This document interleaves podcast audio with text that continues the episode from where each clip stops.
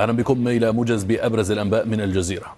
أعلنت وزارة الدفاع الروسية إسقاط مسيرة أوكرانية فوق منطقة ريامينسك في مقاطعة موسكو ومسيرتين أخريين في مدينة روستوف جنوب غربي روسيا. وأعلنت سلطات بريانسك الروسية إسقاط مسيرة أوكرانية أخرى تسببت شظاياها بأضرار مادية.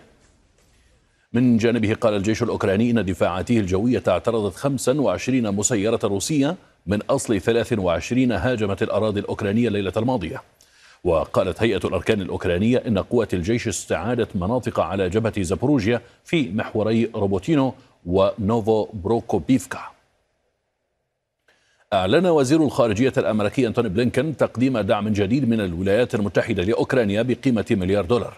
وأضاف خلال مؤتمر صحفي مع نظيره الأوكراني ديمترو كوليبا في كييف أن واشنطن ستواصل دعم الشعب الأوكراني على المدى البعيد.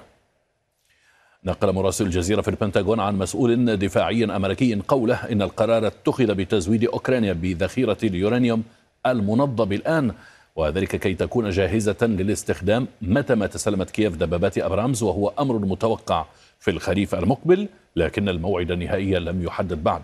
ونقلت ريا نوفوستي عن نائب وزير الخارجية الروسي قوله إن تزويد الولايات المتحدة لأوكرانيا بذخائر اليورانيوم المنضب عمل إجرامي بينما قالت السفارة الروسية في واشنطن إن القرار الأمريكي يمهد لنهاية أجيال بأكملها حسب تعبيرها. وقد أعرب وزير الخارجية الأوكرانية عن امتنان بلاده للدعم الأمريكي منذ بدء الحرب مشيرا إلى ضرورة زيادة الدعم في أنظمة الدفاع الجوي. أصدر رئيس مجلس السيادة في السودان عبد الفتاح البرهان مرسوما دستوريا بحل قوات الدعم السريع وقال إن القرار صدر استنادا لتداعيات ما وصفه بتمرد قوات الدعم على الدولة والانتهاكات الجسيمة التي مارستها ضد المواطنين والتخريب المتعمد للبنى التحتية في البلاد. من جهته قال الباشا طبيق عضو المجلس الاستشاري لقائد قوات الدعم السريع في مقابلة مع الجزيرة قال إن قوات الدعم لا تعترف بقرار البرهان بحلها واصفا القرار بغير الدستوري وغير الملزم لقوات الدعم السريع.